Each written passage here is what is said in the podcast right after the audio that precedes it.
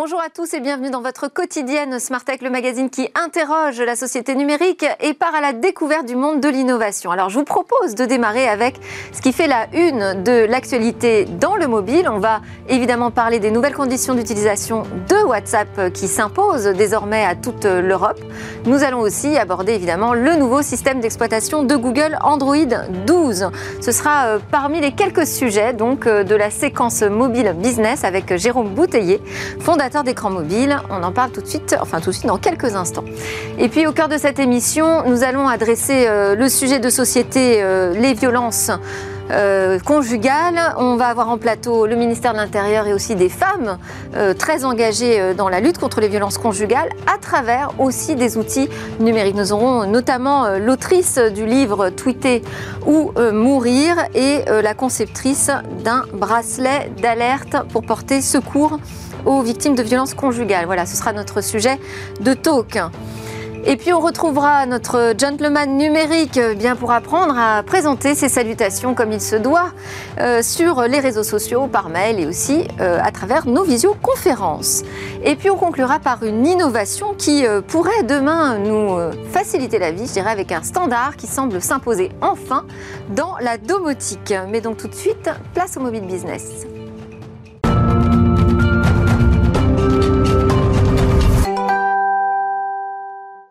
Alors, dans la séquence mobile business, je vous l'ai dit, on va parler de WhatsApp, Android 12, aussi de Wear OS avec euh, Jérôme Bouteiller, fondateur d'écran mobile.fr, chroniqueur hebdomadaire euh, du secteur de la téléphonie, des apps et du web mobile. On va commencer avec cette question. Donc, faut-il accepter ces nouvelles euh, CGU de WhatsApp, euh, Jérôme? Bonjour d'abord. On rappelle hein, que c'est ce samedi 15 euh, mai que sont entrées en vigueur les nouvelles conditions générales d'utilisation de WhatsApp. Vous, vous les voyez comment, ces nouvelles conditions? Plutôt comme une menace ou une opportunité? Alors, bonjour Delphine. Effectivement, on rappelle, hein, après un, premier, un faux départ hein, en janvier et puis des mois de polémique, effectivement, c'est ce week-end, ce samedi, que, que Facebook a, a, mis en œuvre les nouvelles conditions générales d'utilisation, les CGU Hein, de WhatsApp. Et cette transition, bah, elle s'est faite finalement plutôt en, douceur. Hein. Pour les mobinautes qui ont accepté euh, ces nouvelles CGU, et eh ben, ils gardent le, même WhatsApp qu'avant. Ça reste gratuit, hein, contrairement à ce qu'on a pu lire.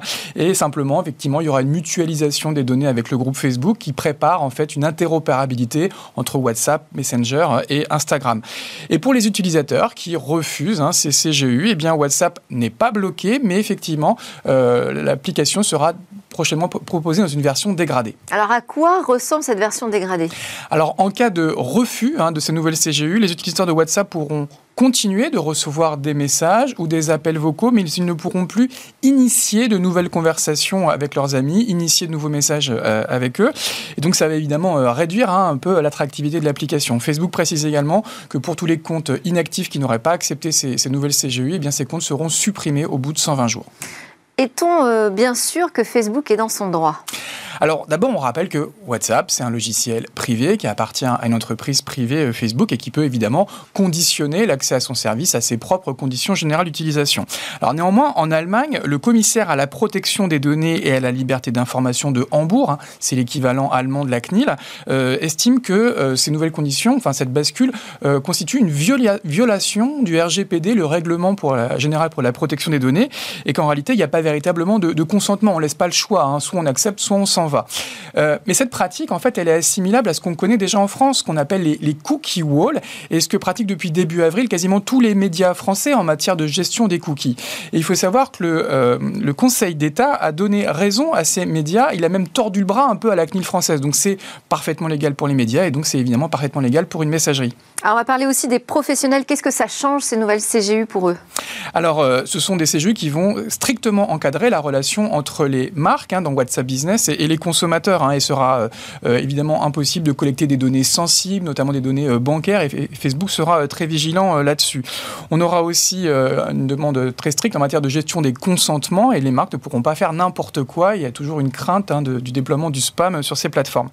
L'API WhatsApp Business va également s'ouvrir à nouveaux secteurs. On pense aux, pharmacies, au secteur médical qui vont pouvoir utiliser WhatsApp Business pour prendre des rendez-vous médicaux, mais il sera toujours interdit de vendre par exemple des médicaments. Et WhatsApp a de grandes ambitions hein, pour le secteur public et cette API euh, WhatsApp Business va s'ouvrir à des segments comme la santé publique, on l'évoquait, euh, le soutien à l'économie, la protection sociale ou la gestion des collectivités locales. Alors selon vous, si on devait résumer, est-ce que ces nouvelles CGU vous semblent acceptables? Alors le secteur des messageries est très concurrentiel. On peut adopter d'autres logiciels américains, russes, chinois ou tout simplement hein, se satisfaire de la messagerie euh, proposée par nos opérateurs nationaux. Mais je pense qu'il faut éviter toute forme de démagogie et accepter l'idée bah, qu'une messagerie gratuite doit être financée par la publicité ou des services marketing et qu'il est quand même euh, légitime, qu'il n'y a rien de scandaleux à mettre en place ces nouvelles euh, CGU. Donc oui, moi j'ai accepté ces nouvelles CGU sans trop sourciller. C'est pas plus grave que ce qu'on accepte sur Facebook. On est bien d'accord. C'est sensiblement la même chose. J'espère pouvoir utiliser WhatsApp demain pour prendre des rendez-vous médicaux, par exemple pour me vacciner contre le Covid. Et je crois sincèrement que ces plateformes seront centrales dans le monde d'après, un monde qui sera non seulement mobile first, mais aussi messaging first. Voilà, et c'est vraiment un choix de modèle économique plutôt, hein, mm. il faut faire. On enchaîne avec euh, donc ces autres actus business du monde mobile, près de 5 millions de mobinautes qui écoutent la radio sur mobile. Oui, c'est une étude médiamétrie, Global Radio, qui nous dit que bah, la radio est toujours utilisée par 40 millions de Français, hein, c'est un média populaire, mais qu'il est finalement assez peu digitalisé, à peu près 8 millions de personnes sur des euh, écrans digitaux euh, écoutent la radio, et parmi ces écrans digitaux, c'est le mobile hein, qui est en tête, 5,7 millions euh, de, de mobinautes écoutent la radio avec leur téléphone mobile, avec une croissance euh, sensible, 270 hein, 000 auditeurs gagnés en un an. On précise aussi que les, smart speakers euh, sont de plus en plus populaires. Déjà plus d'un million de personnes utilisent la radio avec ce type d'équipement, type Google Home ou, ou Apple HomePod. Et c'est 260 000 auditeurs gagnés en l'espace d'un an. On a le taux aussi d'opt-in d'Apple désormais avec euh, le nouveau système ATT. Il est de 51% en France. Et oui, oui, c'est aussi de, nouveaux chiffres hein, qui ont été publiés euh, par euh, AppsFlyer, un spécialiste de la mobile attribution. Et donc, c'était un taux qui était évidemment très surveillé hein, par le marché. Alors, d'abord, AppsFlyer nous dit que le déploiement est relativement lent. il y a seulement 17% des développeurs d'applications qui ont rendu leur application compatible avec ce nouveau système de gestion du consentement et seulement 14, pardon, 14 des utilisateurs d'iOS qui ont migré vers iOS 14.5. Donc sur cette petite population qui est compatible avec ATT, et c'est celle-ci qu'il faut regarder. Évidemment, il ne faut pas regarder l'ensemble. Euh, les taux de consentement sont au global de l'ordre de 40%, ce qui est plutôt correct, et même ils atteignent 51% en France, ce qui ferait paradoxalement notre pays un des plus ouverts à la publicité ciblée INAP. Bon, et euh, Google, donc, qui a dévoilé Android 12 et veut, s'associer à Samsung sur Wear OS. Effectivement, alors c'était euh, la grande conférence développeurs de Google cette semaine, Google I.O. Alors il y a eu pas mal d'annonces dans l'intelligence artificielle, dans le search, mais on va retenir évidemment le lancement d'Android 12, hein, la douzième itération du système d'exploitation mobile de Google, qui équipe aujourd'hui plus de 3 milliards de smartphones sur Terre. Hein. C'est probablement des logiciels les plus populaires au monde. Et Google euh, tourne le dos au material design hein, qu'ils avaient introduit en 2015 au profit d'un nouvel Android qu'on voit en image, qui va être plus coloré, plus arrondi, plus doux, euh, et qui va également euh, avoir une, version de de la privacy dashboard, donc une application pour gérer toutes les données personnelles et données de géolocalisation et euh, également un partenariat avec euh, Samsung qui va du coup abandonner son propre OS, hein, Tizen, pour les objets mhm. connectés, au profit de Wear OS, la version wearable d'Android, euh, qui équipera très probablement la prochaine génération de montres connectées du constructeur sud-coréen. Super, merci beaucoup Jérôme Bouteiller, fondateur d'écran mobile, pour toutes ces actus à la une du mobile. Alors c'est l'heure d'un tout autre sujet. Dans notre talk, on va parler des techs pour protéger les victimes de violences conjugales.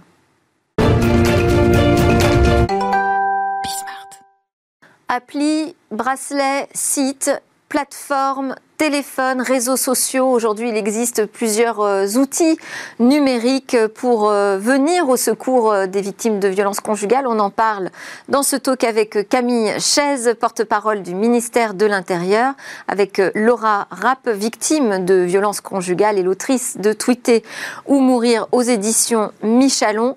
Et on en parle également avec Ludivine Romary qui est en visio avec nous, fondatrice de My Ellie, un bijou qui permet d'alerter en un clic ses contacts de secours en cas de danger. On va démarrer ensemble, Camille Chaise. Merci beaucoup euh, d'accepter euh, ce débat. Je voulais déjà savoir quels sont les chiffres aujourd'hui euh, de la violence conjugale en France. Alors ces chiffres sont extrêmement importants. C'est pour les services de police et de gendarmerie une priorité absolue que de lutter contre les violences conjugales. Euh, l'année dernière, le ministère de la Justice a recensé 90 féminicides, donc 90 femmes qui sont décédées euh, sous les coups de leur conjoint, ex-conjoint, mari. Euh, c'est énorme. Il y en avait près de 150 l'année qui précédait. On enregistre chaque année à peu près 230 000 procédures judiciaires pour des violences. Euh, contre les femmes par leurs leur euh, partenaires, ex-partenaires, euh, qu'il s'agisse de viols, d'agressions sexuelles. Donc c'est un phénomène très important de ces violences intrafamiliales, violences contre les femmes, violences contre les enfants, et c'est pour nous une grande priorité. Vous avez le sentiment, Laura Rapp, que les choses se sont aggravées? Bah moi, je trouve qu'avec euh, le Covid, on voit que les violences ont augmenté. Moi, j'ai de plus en plus d'appels à l'aide de victimes de violences conjugales sur les réseaux sociaux. C'est vrai que depuis deux ans, depuis que j'ai tweeté, bah forcément, on a vu qu'il y a de plus en plus de victimes bah, qui trouvaient de l'aide euh, euh, sur les réseaux sociaux, sur Twitter, sur Facebook, euh, face à une impasse par rapport à la justice. Et ça, ça m'inquiète vraiment. Et ce qui m'inquiète d'autant plus, c'est les violences faites aux enfants, les enfants co-victimes de violences conjugales. J'ai l'impression que c'est les grands oubliés de la République et ça, ça m'inquiète. Hein. Ludivine euh, Romary, j'ai parlé de votre dispositif en vous présentant. Alors, je le porte euh, en ce moment même. Vous allez nous expliquer euh, de quoi il s'agit. Donc, c'est un, joli bracelet, je dois dire. C'est un beau bijou, mais qui a la particularité, en fait, d'avoir un dispositif ici. et quand j'appuie, ça crée une alerte. C'est bien ça? Exactement. On a voulu créer un, bijou sécuritaire, mais qui reste un bijou. Euh, l'objectif et le cahier des charges étaient très clairs dès le départ, c'était se fondre dans le quotidien des femmes, tout en leur euh, apportant sécurité, quotidien des femmes, des hommes et des enfants également, parce qu'il y aura diverses collections. Et ce bijou, il fait quoi? Donc ce bijou, il est connecté en Bluetooth avec votre téléphone mobile, votre smartphone. Lorsque vous êtes dans une situation de danger, vous avez la possibilité de cliquer sur le petit dôme noir que vous voyez à l'écran et d'envoyer votre position GPS ainsi que votre suivi GPS à vos contacts de secours qui sont préalablement enregistrés dans votre application mobile Maïeli et qui sont personnalisables à tout moment. De ce fait, de ce clic euh, déclenche deux solutions. La première, l'alarme sonore pour repousser l'agresseur et ou l'enregistrement audio pour capter la situation d'agression. Bien entendu, ces euh, fonctionnalités euh, sont totalement personnalisables. Et puis un, deuxième clic qui pour moi était très important aujourd'hui, des, comme vous l'avez dit, des objets connectés, sécuritaires, applications mobiles et j'en passe. Il en existe beaucoup, euh, mais peu euh, d'entre elles rassurent également euh, ses proches. et c'était très important pour moi d'avoir ce double clic qui puisse rassurer ses proches avec ce fameux SMS Home Safe, je suis bien rentré chez moi. Donc un clic, je sécurise et j'alerte mes contacts de secours en cas de danger qui peuvent appeler les autorités compétentes pour moi. Et deux clics, je rassure mes proches. Ah, ça me fait penser d'ailleurs au dispositif qu'avait mis en place Facebook au moment des attentats hein, pour euh, signaler qu'on était en sécurité.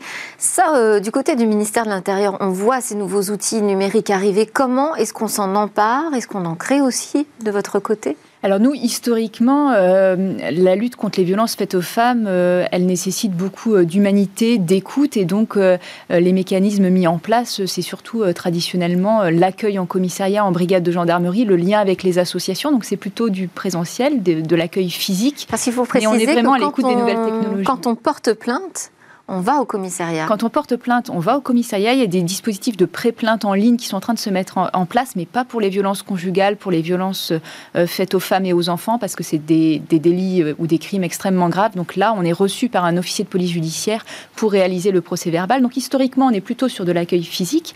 En revanche, on est très attentif aux nouvelles technologies et nous aussi, on met en place des dispositifs, alors qu'ils sont moins élaborés que celui que Ludivine vient de nous présenter. Mais par exemple, on a ouvert euh, fin 2018 un système de chat qui fonctionne 24 heures sur 24. Ça s'appelle arrêtonslesviolences.gouv.fr.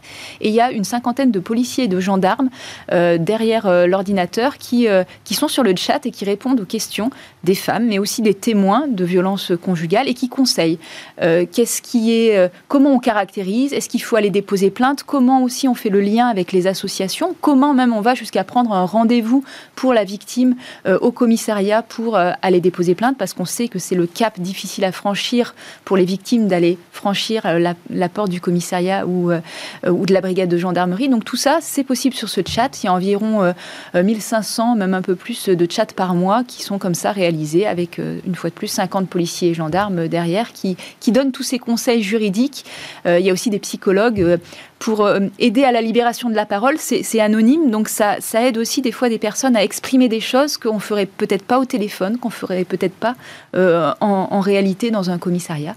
Donc c'est un, dispositif qu'on a mis en place. Et puis un autre peut-être qui est important, euh, puisqu'on parlait de l'alerte depuis le début du confinement, effectivement, parce que nous aussi, ça nous a beaucoup inquiété, ces femmes qui étaient, qui étaient enfermées avec un conjoint potentiellement violent. C'est le 114.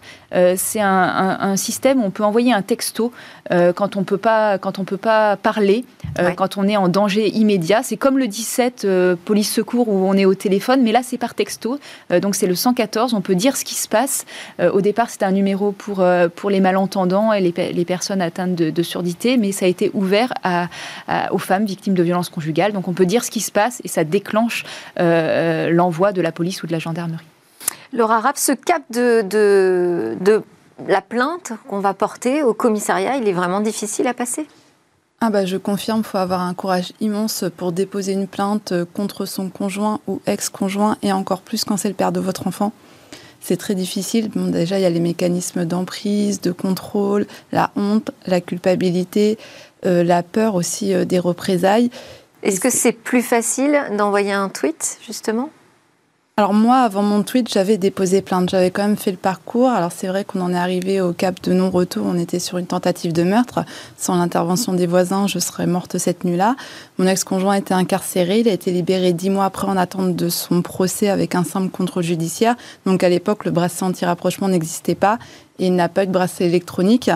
Et là, ça a été un, deuxième cauchemar qui a commencé. Il a enfreint à plusieurs reprises son contrôle judiciaire. On a prévenu avec mon avocate la juge d'instruction. J'ai prévenu la police, la police voulait me protéger, mais il n'a pas été remis en détention provisoire et j'avais peur pour ma vie, j'avais peur pour celle de ma, de ma fille. J'avais demandé un téléphone grave danger, je ne l'ai pas eu, je n'avais pas eu de retour. Je ne sais pas. Euh, bah, à l'époque, on ne pouvait euh, passer que par une association. Donc, euh, cette personne m'a dit qu'elle allait plaider ma cause auprès du procureur. J'ai jamais eu de nouvelles. Et quand j'ai fait mon tweet, cette personne m'a recontacté forcément par rapport à la médiatisation. Et quand j'ai insisté pour savoir pourquoi je n'avais pas eu ce téléphone, elle m'a dit qu'en fait, le procureur n'était pas au courant. Elle n'y avait pas été. Voilà. Qu'il y avait des milliers de femmes qui étaient, qui étaient sauvées chaque jour par des associations et à côté de moi, il y avait des dossiers qui étaient oubliés. Donc euh, c'est très violent et du coup... Euh, bah, Ce que vous dites, c'est euh, Twitter est devenu mon seul recours pour être entendu. J'ai tout fait. J'ai contacté la juge d'instruction, j'ai engagé un détective privé pour dire que la maison où il vivait euh, n'était pas là. C'était le travail de la juge d'instruction. Des gendarmes de vérifier où il vivait. J'ai dépensé 2000 euros de ma poche. On a donné un rapport à la juge d'instruction. Il y a eu un silence total. Moi, j'ai fait confiance à l'association quand on m'a dit qu'on allait voir le procureur. Donc, je me suis dit, bon, bah, finalement, on revient pas vers moi. C'est plus un peu de la lâcheté. Il a dû dire non. En fait, le procureur n'était tout simplement pas prévenu. J'ai supplié les policiers mon père était en pleurs au commissariat. Donc euh, eux, ils voulaient me protéger, mais ça ne pouvait être que l'ordre de la juge d'instruction qui ne donnait pas l'ordre. L'école maternelle de ma fille était en alerte même avec la photo de mon ex-conjoint. Personne ne faisait rien. Donc euh, bah, j'ai cherché de l'aide euh, sur les réseaux sociaux et j'ai eu la chance de rencontrer une femme en or qui m'a dit bah, on va aller, je vais t'aider à aller sur Twitter. C'est comme ça qu'on fait pour interpeller les, les médias et les politiques. Et en fait, c'était une bouteille à la mer. J'ai pas pensé aux conséquences ou à faire la une des médias. Je voulais juste qu'une personne m'aide. J'avais demandé de l'aide d'un député Aurélien Pradier, qui a été bienveillant, qui a été choqué, qui a fait ce qu'il a pu à son niveau. Hein. Et là, euh, bah, quand j'ai lancé une bouteille de SOS, il y a une chaîne de solidarité qui s'est mise en place. Et une semaine après, mon ex-conjoint a été remis en détention provisoire pour, toutes les infractions qu'on dénonce avec mon avocate. Donc Twitter a sauvé la vie. Et je remercie chaque personne qui a tweeté et les médias. Ils m'ont sauvé la vie. Alors c'est euh, une parole euh, très très troublante euh, là qu'on entend. comment est-ce qu'on en arrive à cette situation? Alors ce téléphone grand danger, on peut peut-être déjà le présenter? Oui, alors le téléphone grave danger, ça existe depuis, euh, depuis 2014, donc c'est un dispositif un peu ancien euh, maintenant. Euh, c'est un téléphone qui est remis dans certaines circonstances aux femmes victimes et ça permet d'alerter, d'alerter d'abord une, société de téléassistance et dans un deuxième temps les forces de l'ordre dans, dans les cas d'urgence absolue. Et ça implique pour la police et la gendarmerie environ 400 interventions en urgence par an, donc c'est un dispositif qui fonctionne.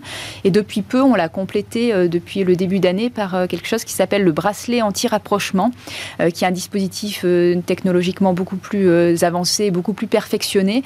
C'est un dispositif de géolocalisation en fait du, du conjoint, ex-conjoint violent. Le juge décide d'une limite vers laquelle il ne peut pas approcher la victime et quand il s'en rapproche de façon analogue, ça téléphone d'abord à la société d'assistance qui lui dit de rebrousser son chemin, qu'il va s'approcher de sa victime, qui le prévient. Euh, et s'il ne rebrousse pas chemin, à ce moment-là, c'est les forces de l'ordre qui interviennent avec deux, euh, temps. D'abord, la mise à l'abri de la victime. Pour nous, c'est ça la, euh, la priorité absolue, mettre à l'abri la victime. Et dans un deuxième temps, interpeller l'auteur. Donc ce, bracelet anti-rapprochement, euh, c'est le début. Il y a eu des tests en fin d'année dernière. Ça fonctionne bien. Dans plusieurs cours d'appel, il a été Ça testé. veut dire aussi que euh, les victimes ne doivent pas entrer dans ces zones Voilà, alors c'est toujours l'équilibre qu'il faut trouver entre euh, la, vie privée, le respect de la dignité de la personne aussi, la réinsertion sociale de, des auteurs, hein, qui, est, qui, est, pris en compte par les juges. Donc c'est pour ça que tout se fait sous le contrôle du juge, avec, dans certaines circonstances aussi, l'accord, bien sûr, de la victime. Euh, donc, euh, donc tout ça est, encadré et c'est le début, mais les premiers résultats sont, très encourageants. Et donc ça, c'est un outil technologique effectivement développé par le ministère de la Justice et le ministère de l'Intérieur. Et on espère effectivement que, que beaucoup de victimes pourront euh, bénéficier de, de ce dispositif pour avoir une charge mentale qui diminue parce que c'est une pression énorme au quotidien sur les mm. victimes d'avoir peur constamment que le conjoint, ex-conjoint se rapproche et mette en danger leur vie. Alors c'est aussi ce qui est le moteur de, l'innovation proposée par euh, Ludivine Romary, hein, c'est euh, vraiment de rassurer aussi euh, les victimes de violences conjugales en leur donnant un outil qui leur permet de donner l'alerte. ça veut dire que là, elles ont davantage la main, mais en revanche, quel est le niveau de sécurité attendu finalement d'un bracelet comme celui-ci?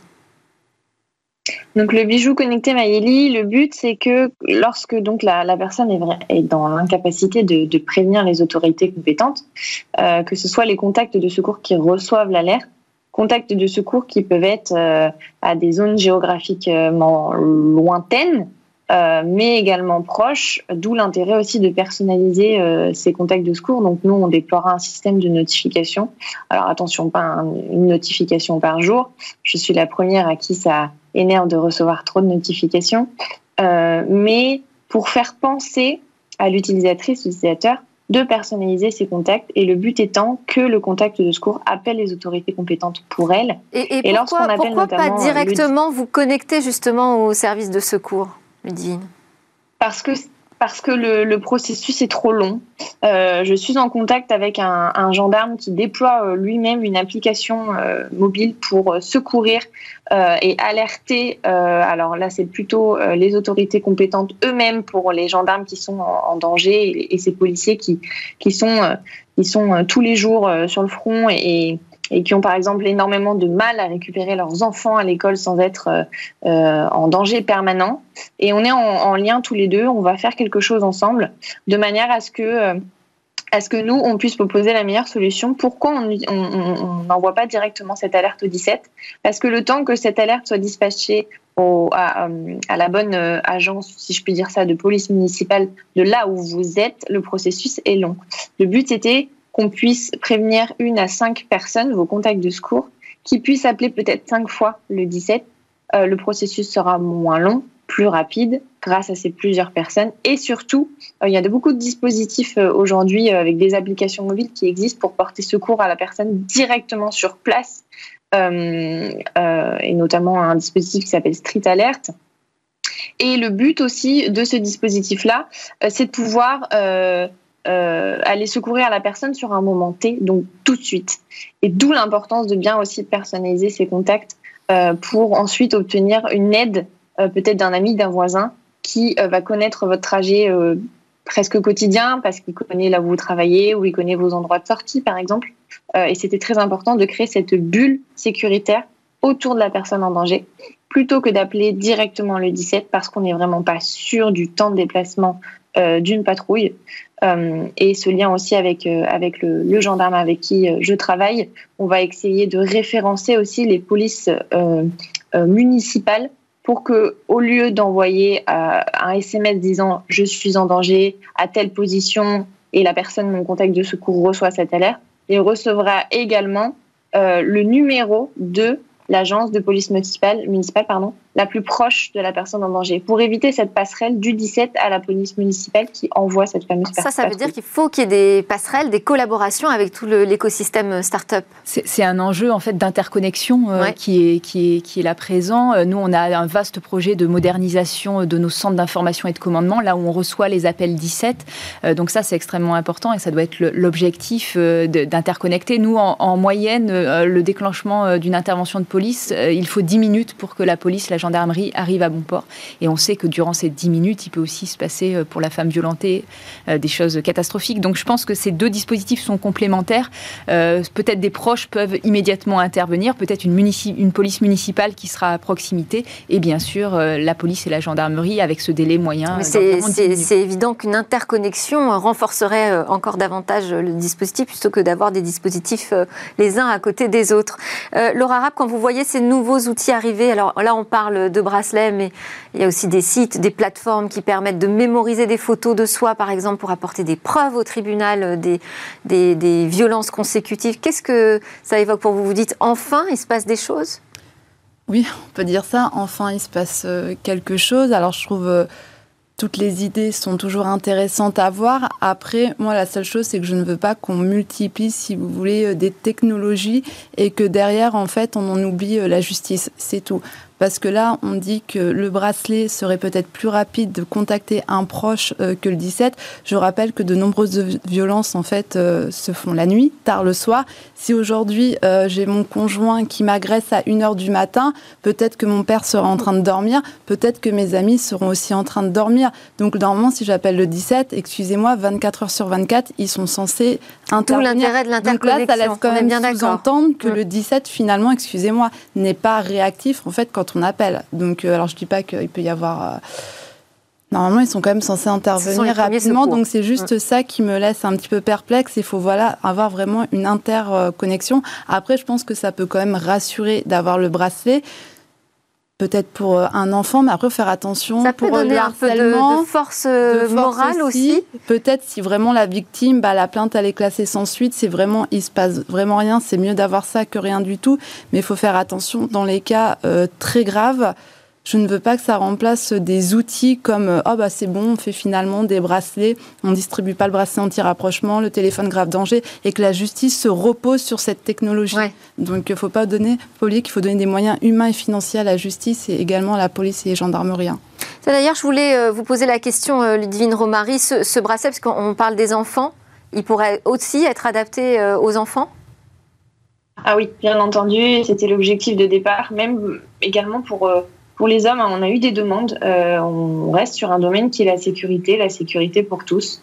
Euh, bien entendu, on a voulu proposer ce bijou connecté euh, aux femmes parce que on, est le, on va dire le, la cible la plus sujet à, toutes ces violences. mais les enfants, pourquoi les enfants? Typiquement parce qu'on peut rassurer son proche, ses parents, lorsqu'on est bien rentré de l'école.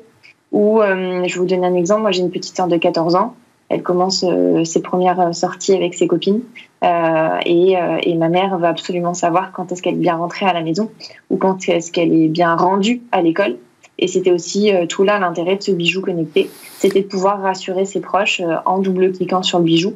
Et en ayant un, deuxième, une deuxième action qui n'est pas non plus que axée sur l'insécurité, euh, on veut aussi donner cette force, euh, comme vous le disiez juste auparavant, euh, à la personne qui le porte. on a voulu Ludivine, Ludivine on, on, arrive, pardon, on arrive pratiquement à la fin du débat et on a bien compris le, principe. Merci beaucoup d'avoir répondu à ma question.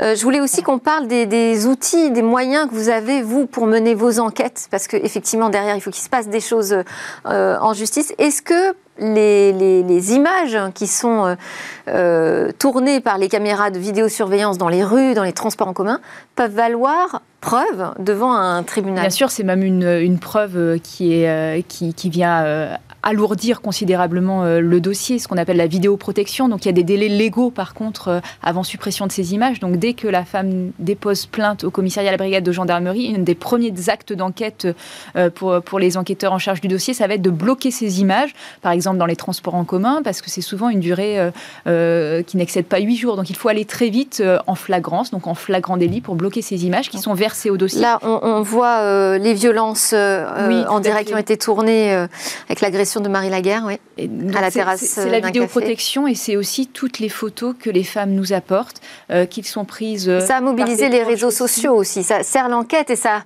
mobilise les citoyens. Et c'est extrêmement important pour nous, cette, euh, participation citoyenne. Après, euh, une des difficultés, c'est qu'il faut canaliser cet élan euh, des citoyens, cette participation citoyenne. Il faut remettre, j'allais dire, tout dans l'ordre pour que la procédure judiciaire soit solide et qu'elle pèse au niveau de la justice. Parce que si tout est fait séparément ou pas dans les règles légales, ça ne fonctionne pas pour le dossier. C'est ce que la justice va regarder. Laura Rapp, juste quel message vous avez, voulu faire passer avec votre ouvrage? Qu'est-ce qu'on doit retenir de très important? Alors déjà, je voudrais adresser un message aux victimes, c'est de jamais abandonner, que c'est un long combat, euh, déjà avant et pendant le dépôt de plainte, qu'on tombe, qu'on se relève, mais que c'est le propre de l'être humain qu'il faut se battre. Et je voudrais aussi euh, bah, passer aussi un message d'espoir qui a toujours une lumière au bout du tunnel. C'est difficile, mais qu'on peut y arriver. Et je finirai juste aussi un mot euh, parce que j'ai fait reconnaître ma fille victime. J'ai obtenu la déchéance des droits parentaux et je voulais vraiment aussi faire passer un message que sur les enfants co-victimes de violences conjugales, nos enfants sont le présent et le futur. il est vraiment temps d'y penser et de les protéger. Merci, merci beaucoup euh, pour votre témoignage, euh, Laura Rapp. Merci à Ludivine Romary aussi euh, de nous avoir permis d'expliquer un peu ces nouveaux dispositifs qui arrivent. Et merci à Camille Chaise, porte-parole du ministère de l'Intérieur, pour toutes vos explications très concrètes et très précises. Juste après, eh bien, on va retrouver un aspirant gentleman pour quelques conseils pour bien se comporter dans le monde physique et numérique.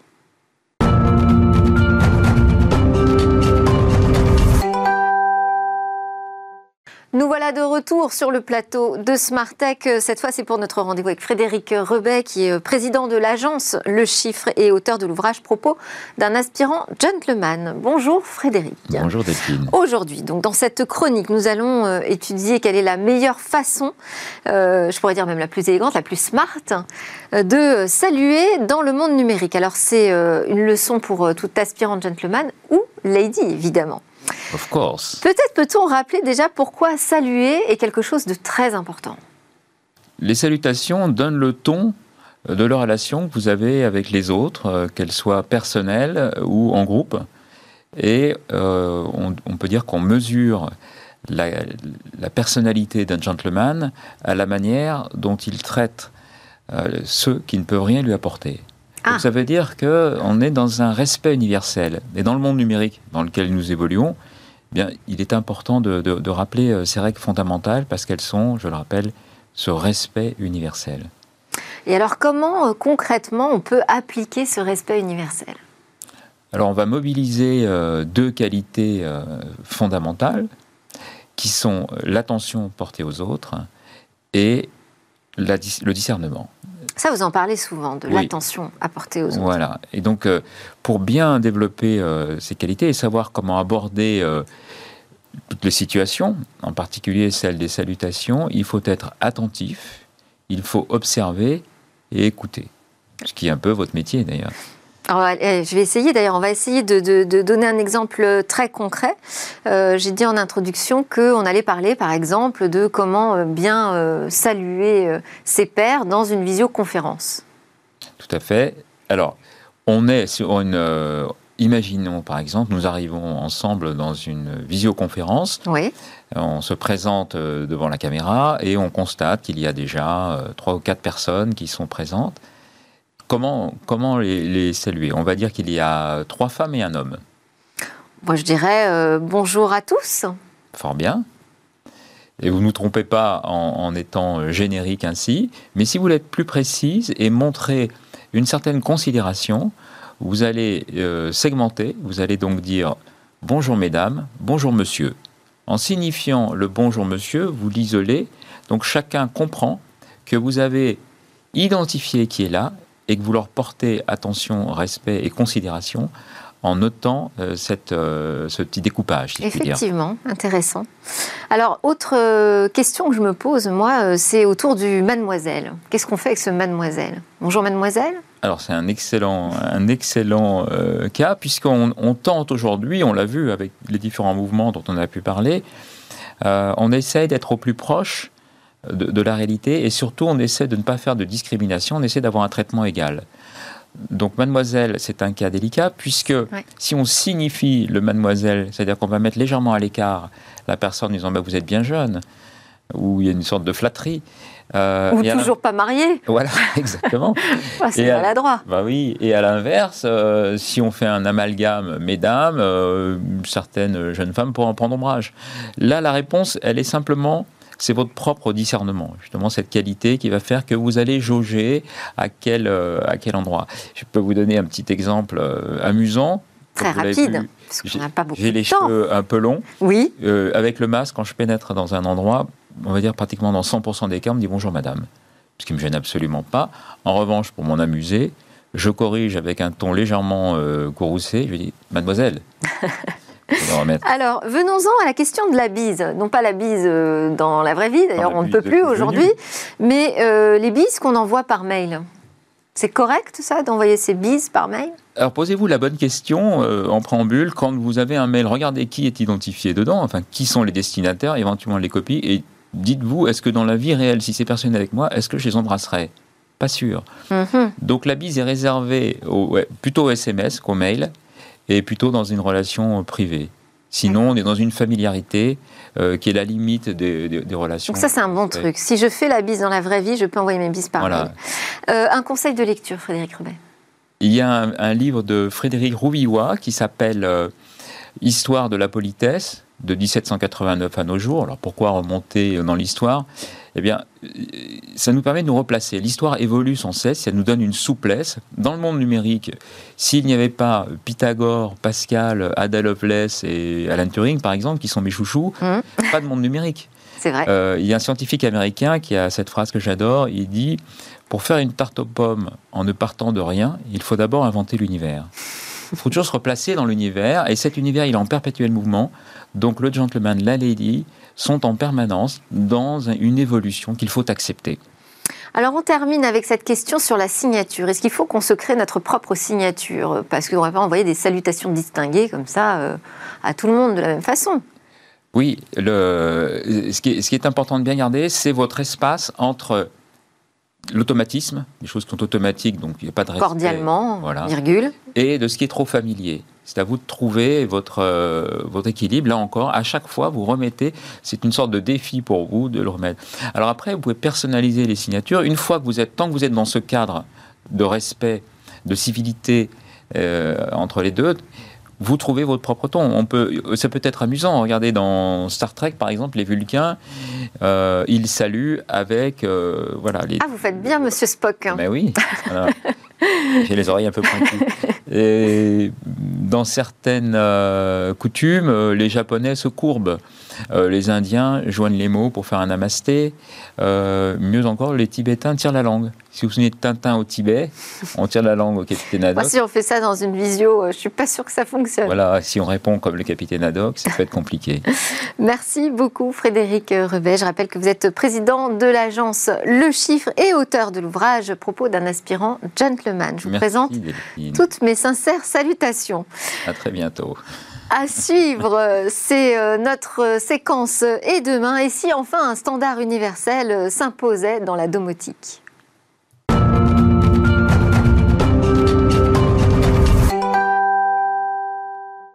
Dans le monde de demain, on imagine toute la place que pourrait prendre la domotique, mais pour que tout cela fonctionne correctement, le secteur aurait besoin d'un bon standard, enfin vraiment universel pour l'interopérabilité entre les différents dispositifs et appareils. Et il semble que l'on s'en approche, Cécilia, n'est-ce pas? Oui, effectivement, Delphine, parce qu'il s'agisse euh, d'ampoules, de téléviseurs, de caméras de, de, surveillance domestique ou alors du frigo, la cohabitation n'est pas toujours évidente entre ces objets euh, connectés de et puis euh, les boîtiers de commande vocale qu'on utilise tous à la maison aujourd'hui. Mais bientôt fini la frontière des protocoles. Vous l'avez dit, tous les objets connectés pourront se regrouper sous un même label qui s'appelle Matter. C'est le label Matter, on en parle depuis quelques années sous le nom Chip. Maintenant, il s'appellera Matter. Euh, en fait, il est là pour favoriser le marché de la domotique. Il a été initié par Google, Amazon, Apple, Comcast et SmartThing, euh, les leaders hein, des plateformes de euh, commande vocale, de boîtiers à commande vocale. ils ont décidé finalement de s'unir pour standardiser, pour euh, influencer dans le bon sens le marché. Mais c'est surtout, Matter, le fruit de l'alliance entre les constructeurs du monde entier d'objets connectés, euh, comme Philips, Ikea, Legrand ou Huawei, euh, et puis les grands acteurs de la gestion domotique, je l'ai dit tout à l'heure. En tout, plus de 350 organisations sont membres de toute taille et de toute catégorie confondue à travers 37 pays quand même. Tous se sont regroupés pour former ce qu'ils appellent la Connectivity Standard Alliance. Et puis le label, il va permettre à l'ensemble des appareils connectés donc de communiquer de façon universelle entre les différentes applications domotiques et surtout ces fameux boîtiers vocaux. Alors expliquez-nous sur quelle base repose ce nouveau standard. Alors c'est une approche open source. Euh, la normateur est mise à disposition des fabricants et plateformes qui pourront l'intégrer dès la conception de leurs produits pas la peine pour ça d'adhérer à la Connectivity Standard Alliance, c'est important de le préciser. Une norme commune pour simplifier le jumelage, la gestion et aussi la sécurité des différents appareils connectés à la maison parce que euh, si ce label prouve sa valeur, ce sera aussi un gage de qualité en termes de sécurité des, objets connectés. Euh, pour pour ça, euh, pour les objets qui sont déjà commercialisés, bien évidemment, il suffira d'une mise à jour, quand c'est possible, euh, pour leur permettre d'arborer l'étendard de ce label-là. Et puis, la première version des spécifications du protocole, elle fonctionnera sur les technologies de réseau déjà existantes, Ethernet, Wi-Fi, Thread, et pour faciliter la mise en service, Bluetooth Low Energy. Bluetooth Low Energy. Eh ben, ça ressemble plutôt à une bonne nouvelle pour les utilisateurs. Oui, il sera possible finalement de piloter n'importe quel appareil certifié Matter avec tous les assistants vocaux de notre choix. Concrètement, vous pourrez acheter euh, des ampoules Philips, brancher votre frigo Samsung et commander tout ça avec une box, un boîtier Apple Home. Et alors ce label, donc vous, il vous semble vraiment bien parti là? Oui, il est bien parti parce que euh, déjà, toutes les sociétés celles qui ont rejoint euh, l'Alliance euh, Connectivity Standard Alliance, mais aussi celles qui n'y sont pas, ont commencé à envoyer des communiqués de presse pour dire nous, on va arborer l'étendard Matter, apposer ce logo Matter qui sera visible sur les objets qui auront décidé d'utiliser ce protocole en open source. Et donc d'ici entre septembre et décembre prochain, ça devrait être effectif pour énormément d'objets connectés déjà. Merci beaucoup, Cécilia Sévry. C'est une, annonce qui fait plaisir. Merci à tous de nous avoir suivis. J'espère que vous aurez apprécié comme moi, donc à la fois ces découvertes, mais aussi ces euh, débats euh, de société avec euh, cette question de la tech. Comment peut-elle venir en secours, en support des questions de société? Je vous donne rendez-vous demain pour le vendredi, c'est la grande interview. En attendant, vous avez le lab avec les entreprises du numérique qui viennent pitcher chez nous.